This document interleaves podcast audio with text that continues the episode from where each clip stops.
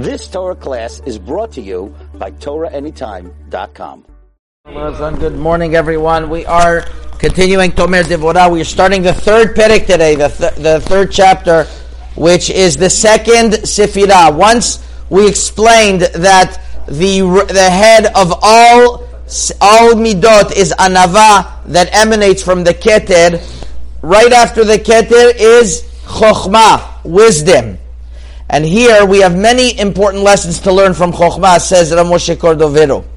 How does a person, how does a person uh, uh, emulate the wisdom of Hashem?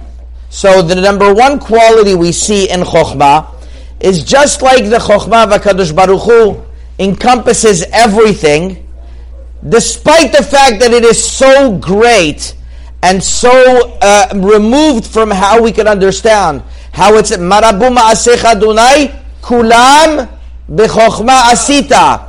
And even though it's so wise, therefore a person also has to emulate Hashem, that he should have such great wisdom, but he should teach it to every person according to their ability and according to their strength, that he's able to be mashpia on them, the same way that the chokhmah is, is being mashpia. And just like the chokhmah has two dimensions to it, the first dimension is the top that looks towards the top, looks the, towards the keter, and it doesn't look down. So too, a person when he learns Torah, he has to be totally connected with Hakadosh Baruch Hu in order to gain the maximum wisdom as possible. But at the same time, he has to have the second dimension, which is looking below to all of the people that he could give them their chokhmah according to what they're used to. I read yesterday an unbelievable thing about the Arizal, and it's written also in the Hakdama of the Sefer Emek HaMelech, that once the students of the Arizal said, Rabbeinu, uh, the Arizal died at 38 years old. He was, he had, he had, he had a, in the Magifa, he had a tremendous amount of wisdom, and they asked him, Rabbeinu, why don't you write and teach us all your wisdom?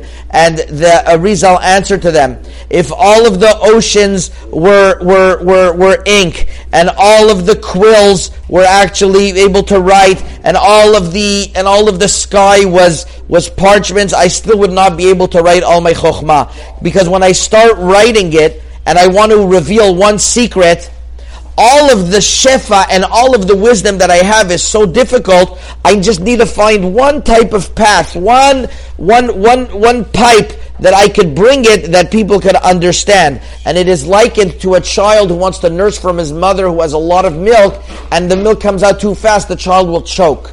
So too, we, uh, so too, the Arizal told them, I am trying to give the chokhmah that I have in me to you according to what you're able to be mashpia. Ramosha Cordovero says this is what happens with the sphira of Chokhmah. It has so much to give, but it gives to the next sphira unto it, Bina, and the others only according to what they're supposed to get, and therefore they can absorb it properly, and they can, and they can pass that lesson on. That is the number one thing he learns from this uh, uh, Chokhmah. And the other thing of Chokhmah is that it thinks about everyone.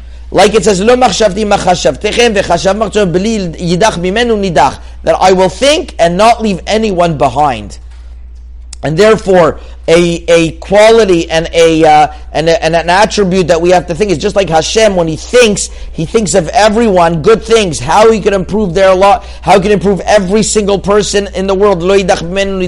So too, we have to think of every single person in Am Yisrael and think how we can help them and how we can make their lives better in our in our minds Uh, we have to have everyone on our mind. Chazaku Baruch. You've just experienced another Torah class brought to you by TorahAnytime.com.